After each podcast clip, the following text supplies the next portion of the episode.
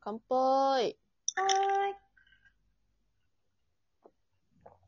はあ、あお疲れ様。ーお疲れ様でした。一週間長かったね。うん。え、副反応でなんか熱出てたってさっき言ってたけど大丈夫大丈夫よ。なんか、よくある副反応で。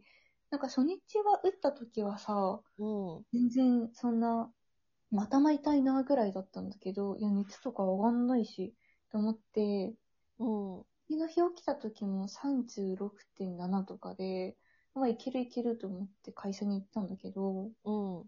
なんか、昼過ぎぐらいに、いや、どう見ても具合が悪いから熱を測りなさいって言われて、測ったら結構もうあって、強制交換されて、 そうで、結構上がったんだけど、寝続けたら結構普通に治りましたね。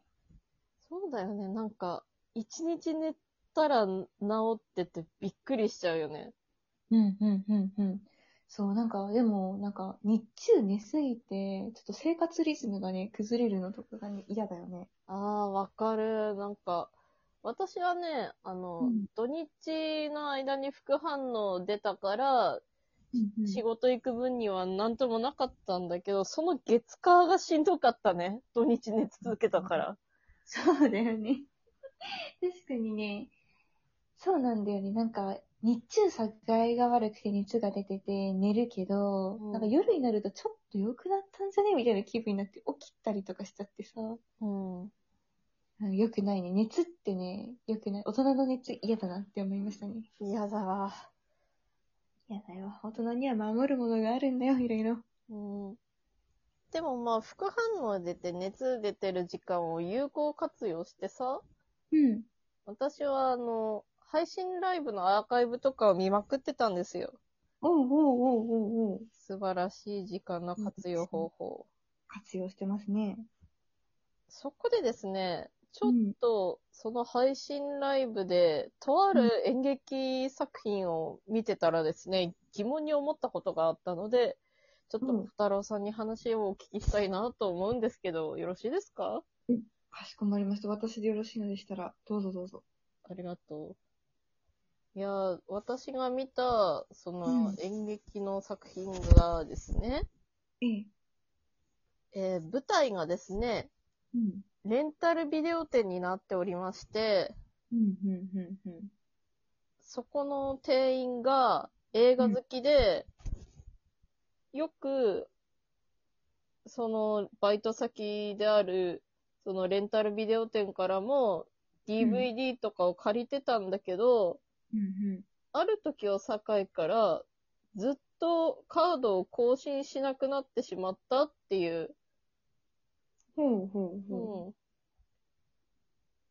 うん。なぜか、そう。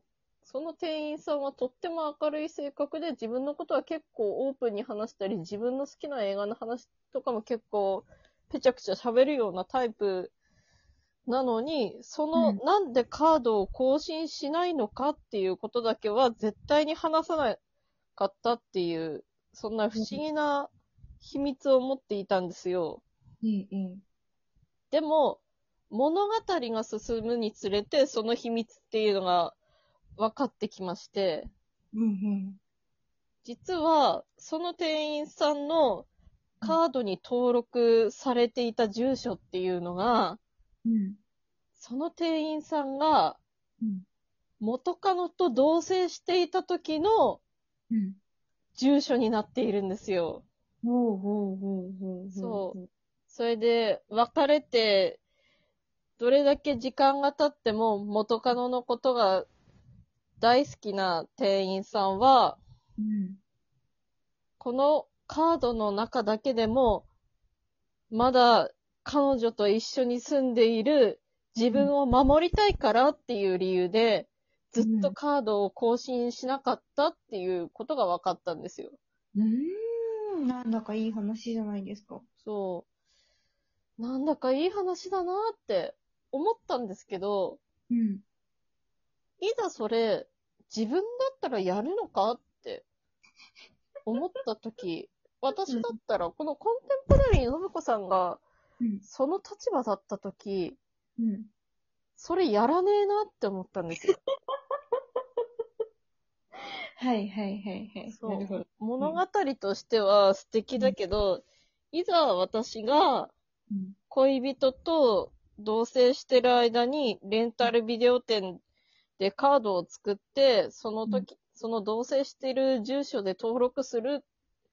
しかし、その相手と別れてしまって、うん住所も別々になってしまいましたってなった時、うん私はまあ、速攻更新するかなって。速攻するんだ。速攻しちゃうんだね。うん。はいはいはいはいはい。私はなんか、逆、その店員さんとは逆の考えで、うんうん。あの、すかうんせっかく別れたの、別れてもう別々の人生を歩むことになったのに、うん。なんだろう、住所更新しないままでいたら、いつまでもうん、大好きだったあの人の恋人を名乗る私っていうのが、恋人の私っていうのがうん、生き続けてしまううん。じゃない。かって考えてて、うん。別れてもう恋人じゃなくなったのに、うんその恋、彼、彼の、まあもしくは彼女かもしれないけれど、うん彼の彼女の恋人を名乗り続けることって失礼に当たるんじゃないかって思っちゃって、うん。うん。うん。う。そう、カードの中で、まだ同棲していた、同棲している自分が生きてるって言うんだったら、私は、その自分を早く消してやりたいって、思っちゃう。相手にとって失礼だからって、うんうんうんうん。って思うんですよ。なるほど。小太郎さんはどうしますそういう、あなたが同棲していた相手と住んでいた頃の住所が登録されたレンタルビデオ店のカードはあったらどうしますっていうご意見を聞きたいんですよ。はあ、なるほど。かしこまりました。いいんですかいいですよ。え、まず、え他にもあるやろと思うんですけど、なんかね、その住所に登録してたものがね、しかし、うん。レンタルビデオ店のカードなんですよ。はい。そうなんですよね。はい。で、その店員さんって映画が大好きなんですよ。はあはあはあはあ。彼女とも当然見たことがあるでしょうと。そう。映画一本一本に彼女と一緒に見たっていう思い出が染みついている、その思い出が詰まっている、はいはいはいはい、はい。そんな一枚でもあるんですよ。なるほどね。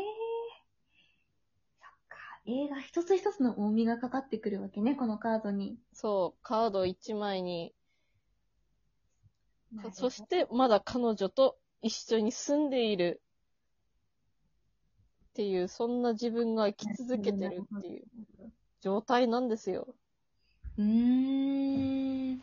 相当忘れられないっていうか、円満じゃない別れ方をしたんでしょうね、その人ね。うん。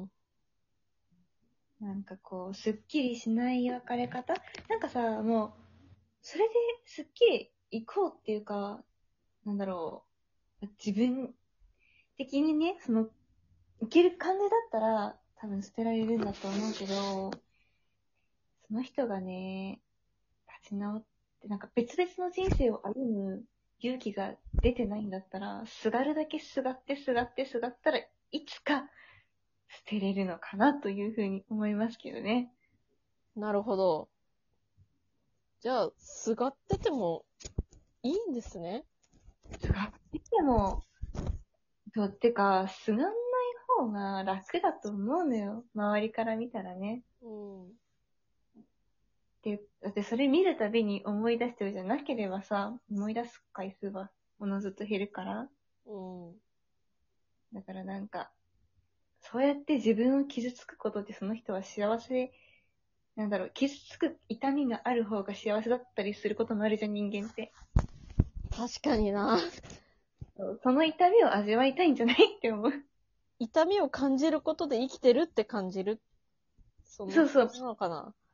自分が忘れてないとか、彼女のことをまだ思ってるとか、彼女との淡い思い出に浸ってる自分を感じたいとか、なんか、痛みをね、味わうためにそのカードを残してんじゃないかなって私は思いました。彼女じゃなくて、自分が好き彼女のことをまだ思い続けてる自分が好きってことうー、なんだろう。彼女のことを忘れて、なんだろう。忘れて、まあ、立ち直るぜっていう自分にはなりたくないんじゃないかな。ああ、確かにな。その劇の中でも、うん。映画の一本一本全部に、うん。あちなみにその別れた彼女がですね、出てくるんですよ、劇中に。いるんだ。へえ、うん、うん。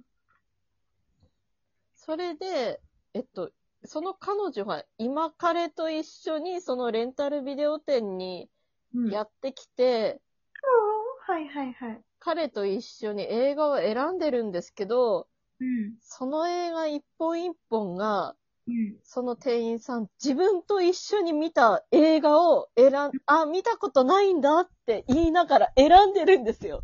おー。それを見てしまったの。おー、そんな女は捨ててしまえ。そんなことは捨ててしまえ。捨ててしま前え。